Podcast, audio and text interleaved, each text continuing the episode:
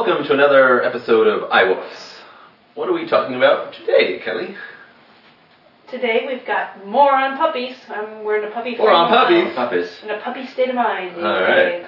Um, we've talked a lot about what to do in puppy class and what not to do in puppy class in the last several episodes, and it's actually not very. It's not representative of a puppy's life. And we touched a little bit on this in the last episode about how it's important to start with neonatal handling if possible.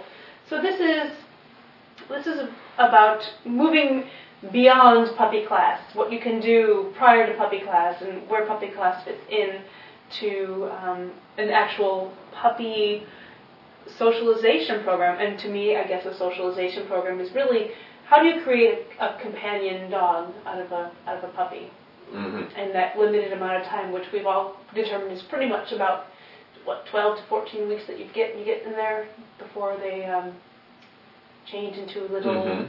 little Adolescents. adolescent Mhm. dogs that whose social circle closes quite rapidly. Yes, Mhm. which makes sense, right? You think about it. Babies of all species. Um, are role, uh, everything is new to a, a, a brand new being, you know, Mhm. so they need to be open to new experiences when they're first born, because um, if they were freaked out by new experiences from day one, they'd, they'd be Be perpetually freaked out. Yeah. Exactly. So they need to have that, but then of course, you know, depending on how they live in, in the world, they also need to eventually become a little more closed and, and guarded and suspicious in order to, you know, once they Mhm. are beyond their parent, parental protection, they Yep. need to be able to survive and, and you know, perceive threats and, and Well, that's the natural way. We may not want that. That if you have a search and rescue dog, you don't want him to become wary of anyone because you don't want him to find someone and bite them. Yeah. Um, no, I, I think to make a perfect companion dog, there's three things: behaviour problems. You've got to nail those. So download our free books before you get your puppy. After you get your puppy, you have to make sure the dog doesn't become a house soiler, destructive chewer, excessive barker, and freak out when left at home alone. common, That's not- normal dog behaviors Yeah. that cause problems. And that's where, as you say in Open Paw, you know, good habits is hard to break. So the first time the puppy pees in your house, it better be in the right place.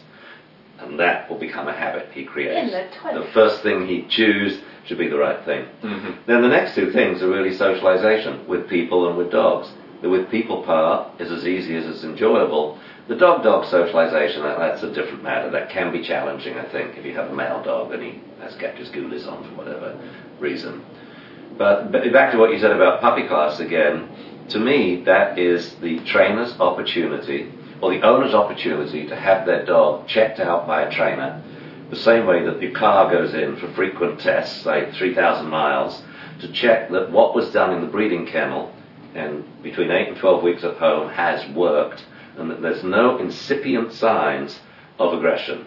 And these would be tiny little signs that people don't notice, but a trainer would. So puppy class is really only one, the tip of the iceberg, or one piece of a the, of a well-rounded educational Oh, tiny pie. Yeah, it, it, it's You a know, chance to have your dog. As much as we love puppy class, it is not the be-all end-all. It is actually the kind of the end of the socialization. I mean, look, I have a great analogy. It's like if you want to live a healthy life, you eat well, you exercise, and you eat well. But periodically, and especially when you're young, you go in for a checkup with a doctor to see how it's all going. I look on puppy class as being that checkup. And that the trainer will be able, the way the puppy class is constructed with same age, you will magnify any developing problem that's there, fearfulness, bullying, or some kind of fear. So it goes in a, a, a sort of a cascade of first you can't catch the puppy, standoffishness, he ducks his head when you reach for him, then wary, then aloof, then fearful, reactive, and then aggressive. And we can pick those signs up in puppy class just when he's ducking his head, or he struggles when you handle him. So we know they didn't do enough prior to 12 weeks, and we better boogie because time is certainly of the essence. But that ain't socialization. Socialization should have been done before puppy class, and it's done in the real world from now for the rest of the dog's life. hmm Yeah, I mean, it seems like there are there's lots of training that has to be done before puppy class. There has to be lots of training that uh, goes takes place while you're having a puppy class, but outside of the actual class times, and then there's lots more training that happens after. Well, That is- if we say that life, yeah. socialization, socialization window ends at, let's say, 12 12-ish weeks, most puppies don't even start their puppy class till they're 10 to 12 weeks of age. Yeah, so it's too late to socialise then anyway. So it's not about that. Yeah. So that's an important thing. Even Yeah. though puppy class is about socialization, it's too late to socialize your puppy. So we need to talk to breeders and and make sure that breeders are ha- are handling puppies the right way. Um, shelters, if you have puppies in your shelter, I know it's great for the numbers to adopt them out of the shelter, but they have no business being there. They, if you're going to have puppies in a shelter, you need a puppy foster program. These are, you know, um, priceless, precious weeks that you can never get back. Mhm. And um, and when you bring a puppy home, you don't wait for puppy class to to begin their education. So what can we tell people quickly? Breeders, and then shelters, and then people. I've taught maybe you know three tips for each of those. Number one, you've got to bring people to the kennel or the home so that socialisation is safe. Outdoor shoes remain outside. This is how we spread parvo and distemper. You tread in it on the street and then you track it into your home. So if puppies are on the premises, whether at a breeding kennel or in the owner's new home, leave your outdoor shoes outside. Now invite loads of people over, have fun times, you know, reignite your own social life so these puppies get handled in a gentle way and you train all these people how to handle a puppy and train the puppy so your puppies get handled and trained. So for you know one of our recommendations is before, or I guess it's after, is um, that your puppy meet 100 people by the time it's 12 weeks of age. And so many people, I think, wait, are thinking, well, how can I do that because I can't take my puppy on walks yet? First of all, you can. Almost even even most large breed puppies can be carried up to about 12 weeks of age, if not a little beyond. So they can be carried or put in a little sack or a little Sherpa bag, and Little sack. well, I don't know. Or a Sherpa bag. no, I don't think you meant sack, like a puppy carrier, yeah. Well, Yeah. or- well, oh, I got a puppy in my sack. A fancy sack. Yeah. a special dog carrier Yeah. sack, I suppose. You can take to the Or bank, you can take to the stationers, there's loads of puppy friendly little places. mini, mini out, out. Um, what am I trying to say? Um, field trips that they can go Yeah. on, little outings they can go on. The on. stationer or the barristers. We just started a program in Western Australia about this called the Friendly Puppy Program, and it actually started in a pub called Little Creatures. And it's where are the places you can drive and carry your puppy to, what businesses.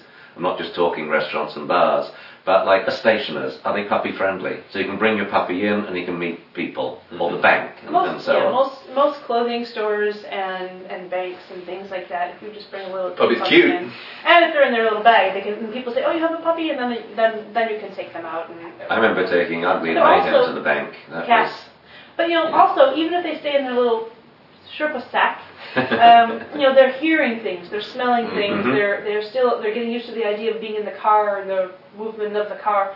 All all those things are probably you know a good a good thing for them to try. I think that it's so when you, you know, when you think about socialization, it's to the environment and all the weird stuff, to other dogs and people, and people are always more important. And you can invite people to your home and do it safely. One of the other best ways to do it out in the world, though, is also to just sit outside of a cafe with your dog in your in your lap or in your in your sack, And watch the world go by. sack. Mhm. Yeah. Yeah, we took a puppy out a little while ago, and it, you couldn't stop people from coming up and wanting to say hi. You sit in one place. You're at a coffee Oh. shop, which is probably, which you know presumably a lot of people like Mm-hmm. the dogs to be able to sit at an outdoor cafe. Mhm. You're getting the experience, and yeah. And I, we even let we even ran into one guy who had a bag of dried salmon skin just with him Yeah. for. Oh Uh, yeah, that In weird. case I see any puppies in Right. cafes. Well, it worked great. Yeah. it's, uh, And I think this is so important because when I when I talk to breeders and, and some pet owners, they say, "I don't know a hundred people." Well, I tell you what, you take your puppy to the cafe, and you will know a hundred people. and they hundred can people. be safely in your lap. And- they don't yep. have to sit on the floor. And So no puppies on ground.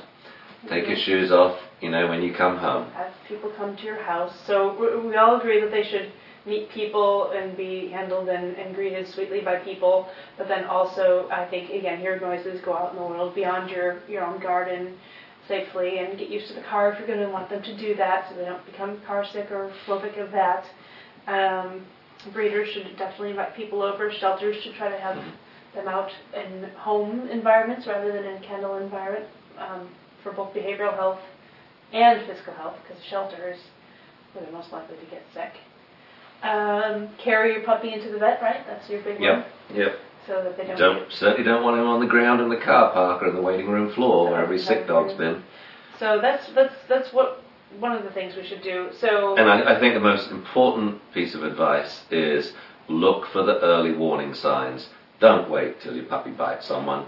You know, it's if a puppy shows any reticence to being handled, even if he's wiggly, if he ducks his head when you reach for him, if you can't Oh, catch so him, here's the early warning sign that he's uh, humans are upsetting him.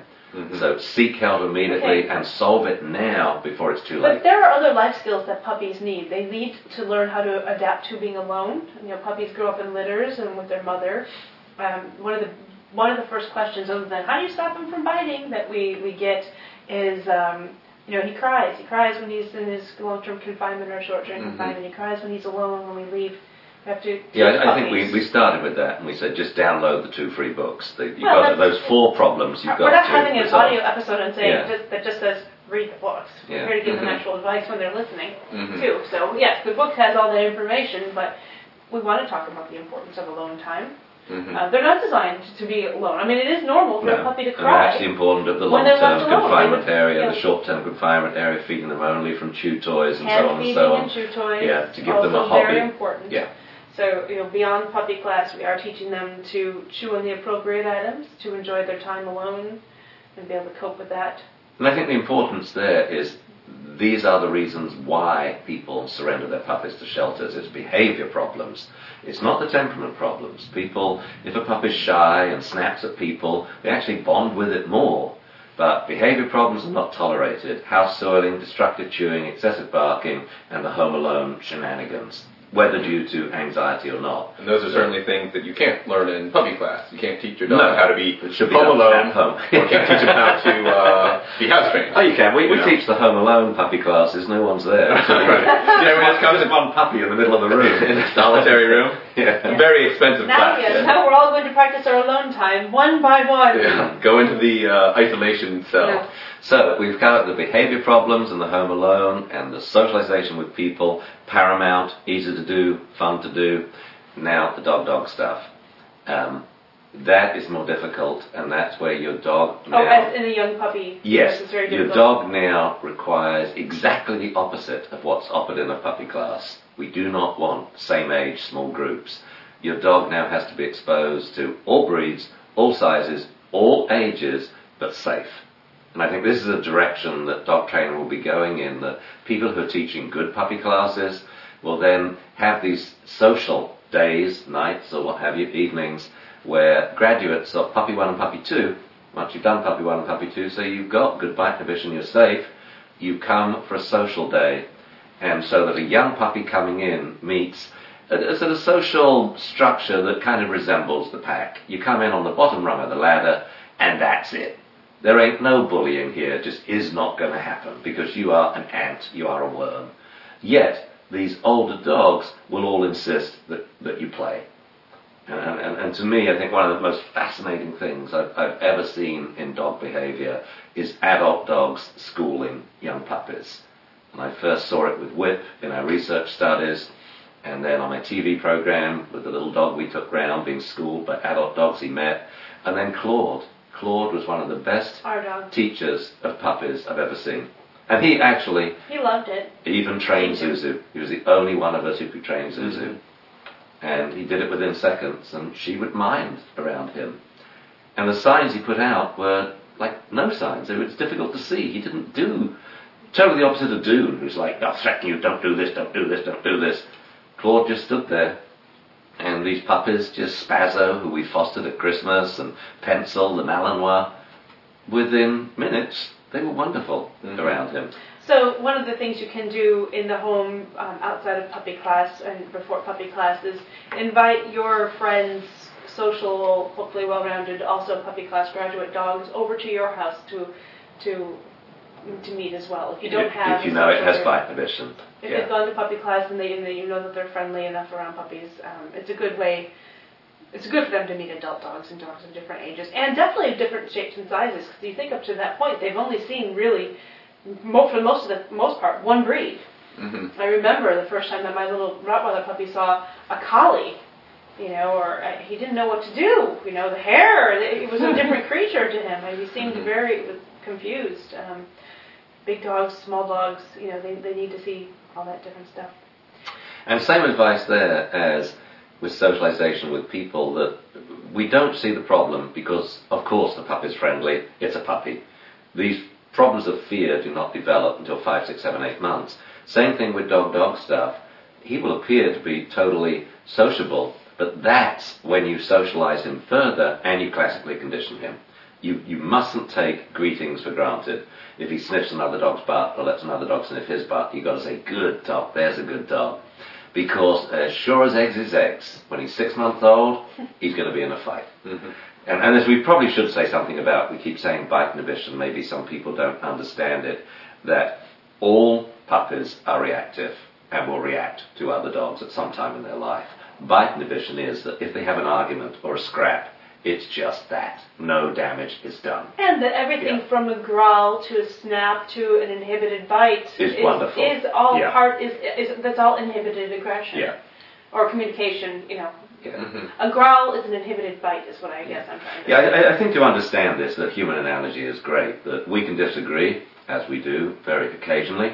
Uh, we can do it in a socialized fashion. We do not stab, bite, or shoot. And that's what I mean by bite inhibition. That the dogs can have a disagreement or an argument, but Well, no you can be damage is done. Frightened. Yeah. Generally don't. But no dog goes to the vet clinic. That, that's the criterion. Well, not just with dogs, but with people too. Yeah, that's what I'm saying. That I don't have to go to the vet clinic when we have an argument.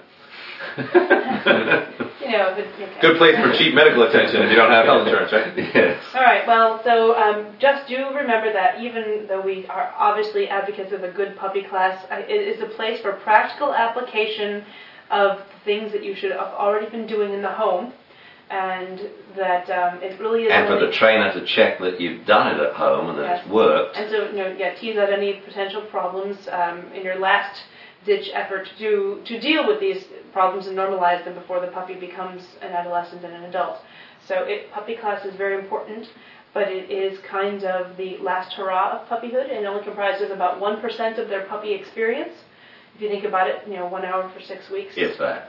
And so um, it's very important that you take the role of um, puppy educator, uh, you know, from, from day one.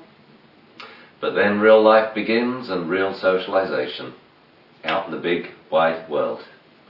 All right. Well, thanks for listening, everybody. Thank, Thank you. you. Bye bye. Bye bye.